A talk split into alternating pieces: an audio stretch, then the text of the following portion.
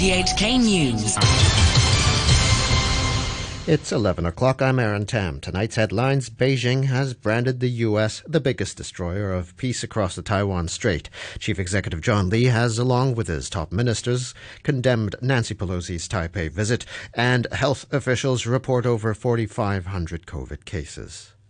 Foreign Minister Wang Yi has accused the United States of being the biggest destroyer of peace across the Taiwan Strait in response to the visit by U.S. House Speaker Nancy Pelosi to Taipei. In the wake of the controversy, Beijing announced that shipments of natural sand to Taiwan would be suspended while imports of citrus fruits and some types of fish from the island would be halted. Natalie Cheng reports. Describing the Pelosi visit as brazen, Wang Yi said it seriously violates the One China principle, maliciously infringes on China's sovereignty, and blatantly engages in political provocations. The military has said it was on high alert and would launch a series of targeted military actions in response to the visit, including the firing of long range ammunition in the Taiwan Strait. State media broadcast footage of various air, land, and sea drills conducted in the areas to the north southwest, and southeast of the island. Speaking at a regular briefing in Beijing, Foreign Ministry spokeswoman Hua Chunying said the exercises are a necessary and just measure to resolutely protect national sovereignty. Here in Hong Kong, Chief Executive John Lee held a meeting with his top ministers to condemn Mrs. Pelosi's visit and pledge his administration's full support for all necessary measures by the central government to safeguard national sovereignty. In a video of the meeting posted on social media, Mr. Lee also lashed out at the U.S. House Speaker for speaking ill of Hong Kong. According to media reports, when Nancy Pelosi was in Taiwan, she ignored the successful implementation of one country, two systems in Hong Kong and maliciously criticized Hong Kong's democracy and freedom. These are baseless smears and amount to hegemonic bullying. We are firmly opposed to it and offer our strong condemnation. A vice chairman of the Chinese People's Political Consultative Conference, C.Y. Leung, said Nancy Pelosi's trip to Taipei only serves American interests. Pelosi's Taipei visit is not in service of human rights, democracy, or freedom of the people of Taiwan. It is for American interests. The former chief executive was speaking at a national security education event organized by RTHK. Meanwhile, major political parties, including the DAB and Business and Professionals Alliance, as well as all 90 legislators, have issued statements condemning the visit. 4,547 new coronavirus cases have been confirmed today, 226 of them imported. Four more COVID patients have died. Another 164 have been admitted to public hospitals, although the total number now under such care dropped slightly to 1,533. Six are in intensive care. A chief manager of the hospital authority, Lau Ka-hin, said officials are looking to move more patients from public to private hospitals to cope with the number of admissions. About 14 to 50 patients are now in the private hospitals, but now we will find more patients who are suitable to be managed in the private hospitals. The patients can be from the medical ward, for example, after a stroke or after cardiac attack, or from the surgical stream, for example, after the operation. What the patients need is some rehabilitation or some convalescent treatment. Firefighters have found a charred body of a man at a warehouse in Fanling where a blaze broke out at around 5 a.m. this morning.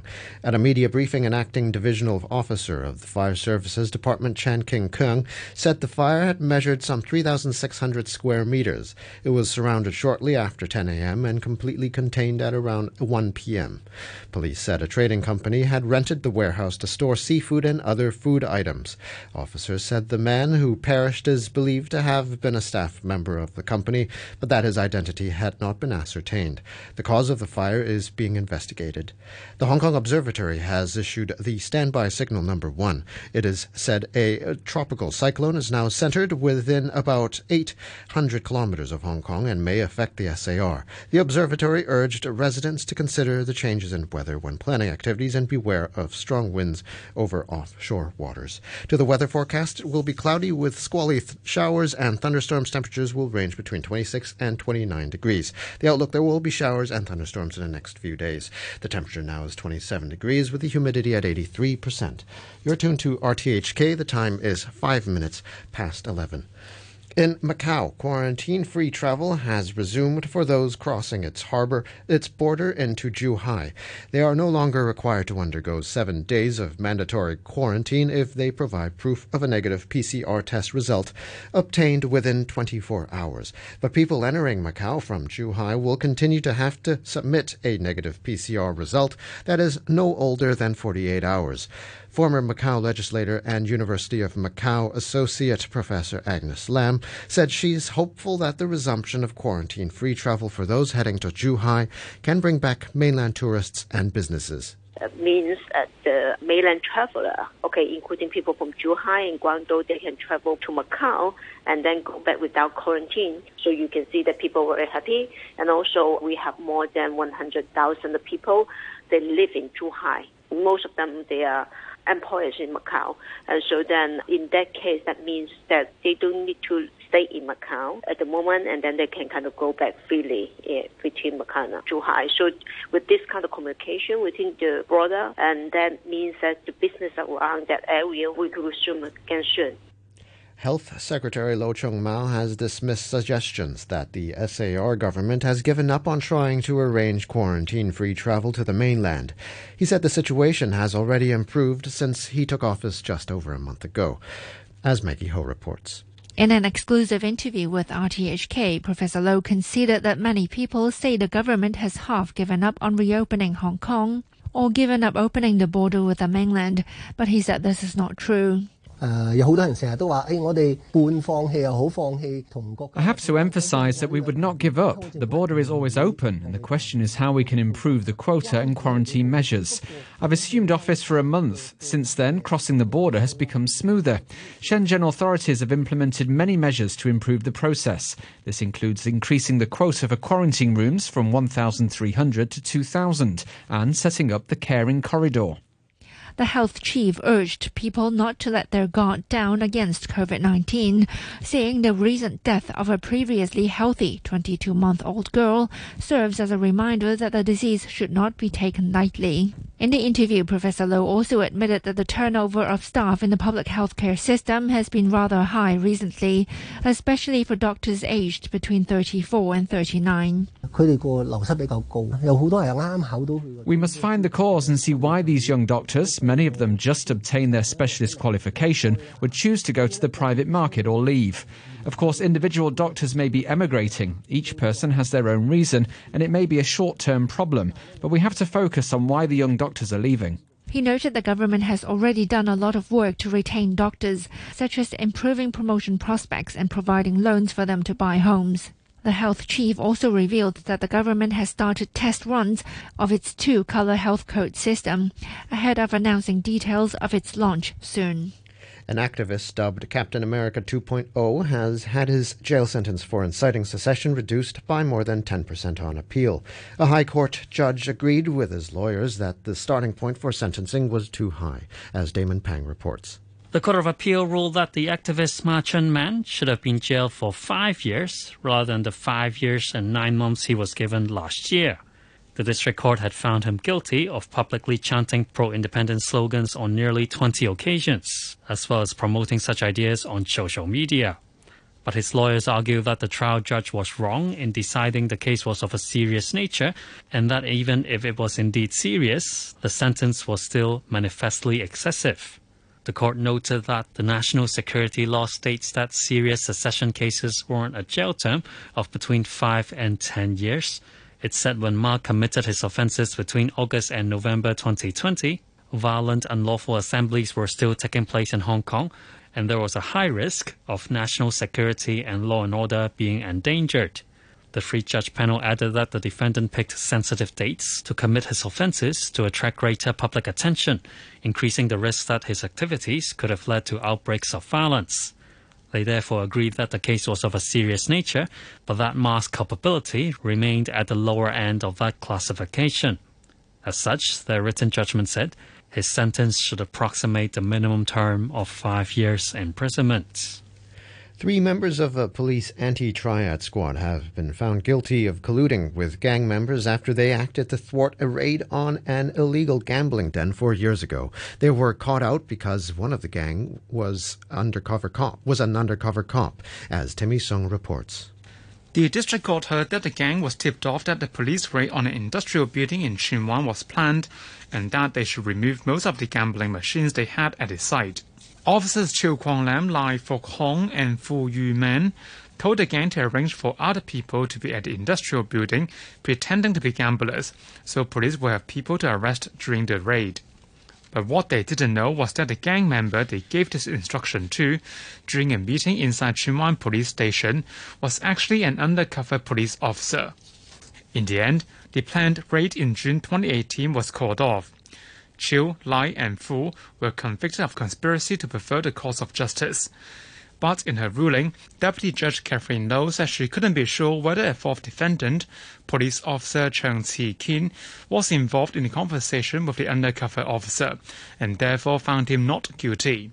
In mitigation, defense lawyers for Chiu, Lai, and Fu urged the judge to consider how the convictions will affect their lives, saying the case didn't involve corruption or any self-interest. Sentencing was adjourned until mid September. A human resources consultancy says Hong Kong has fallen three places to eighth position in the rankings of the costliest places to employ expatriates globally.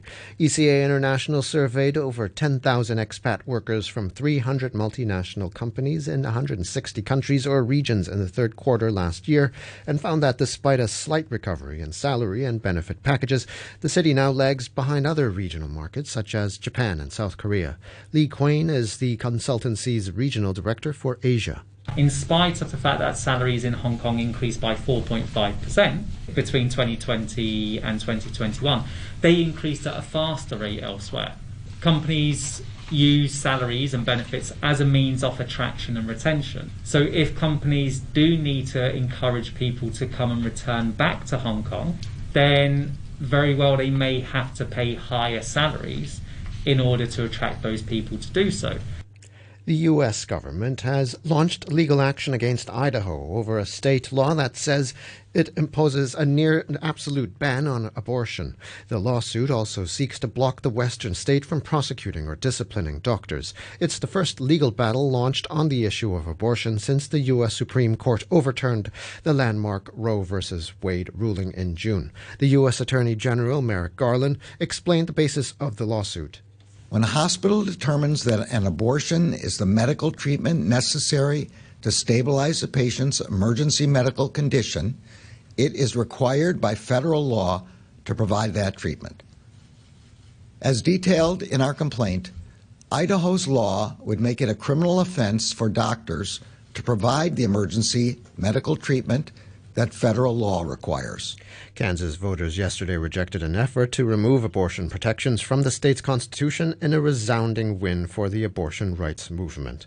Sports now, and in Major League Baseball, the San Diego Padres have won the, the Juan Soto sweepstakes. The Padres acquired the superstar outfielder as well as first baseman Josh Bell from the Washington Nationals in the biggest deal at this year's trade deadline.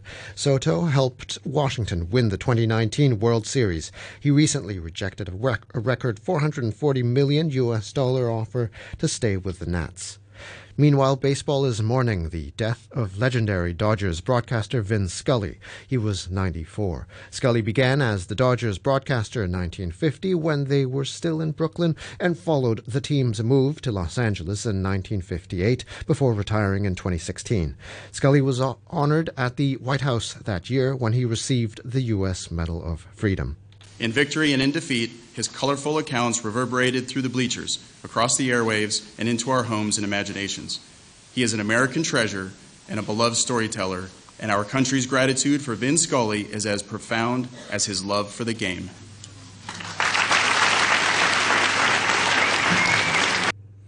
And now a reminder of our top stories tonight. Beijing has branded the U.S. the biggest destroyer of peace across the Taiwan Strait. Chief Executive John Lee has, along with his top ministers, condemned Nancy Pelosi's Taipei visit, and health officials report over 4,500 COVID cases. And that's the news from RTHK.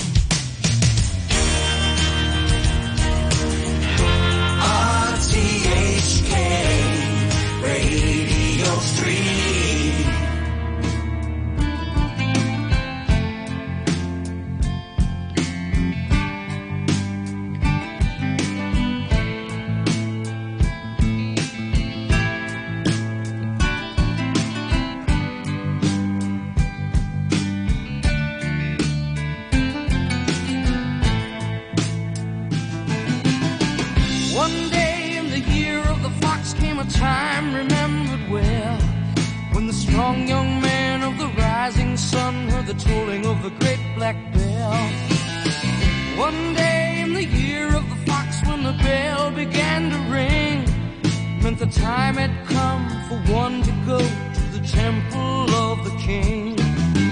There in the middle of the circle he stands searching, seeking. With just one touch of his trembling hand, the answer will be found.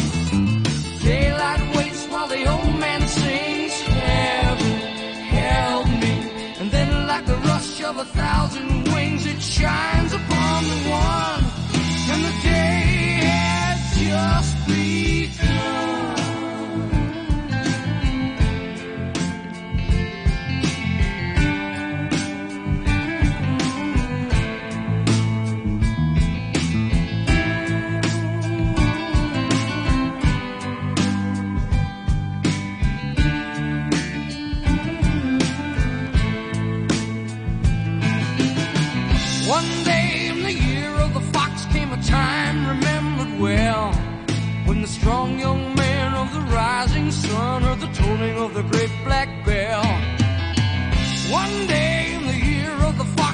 Bell began to sing, it meant the time had come for the one to go to the temple of the king.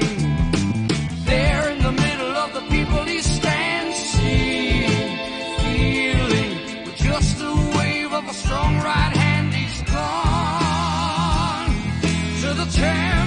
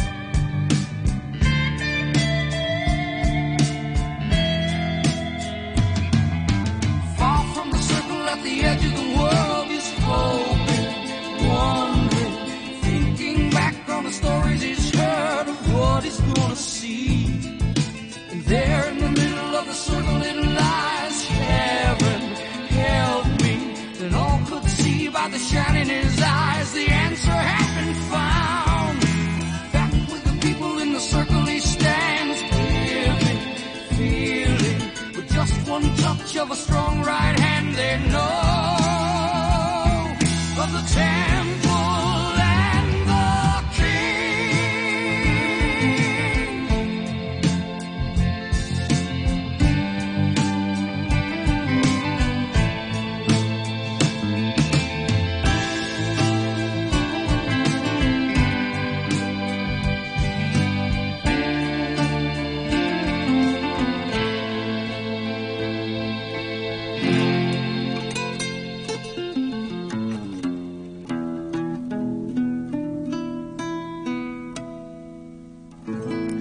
Into our second hour, Temple of the King from Rainbow. It was a song that they said way back in the day that they wouldn't perform live on stage because it would send everybody asleep. But they did start to play it on stage, I think from the mid 90s or thereabouts when they actually reformed. But a curious little song from Rainbow, of course. To our second hour, we are Peter King with you. Through to 1 a.m. is Melanie next.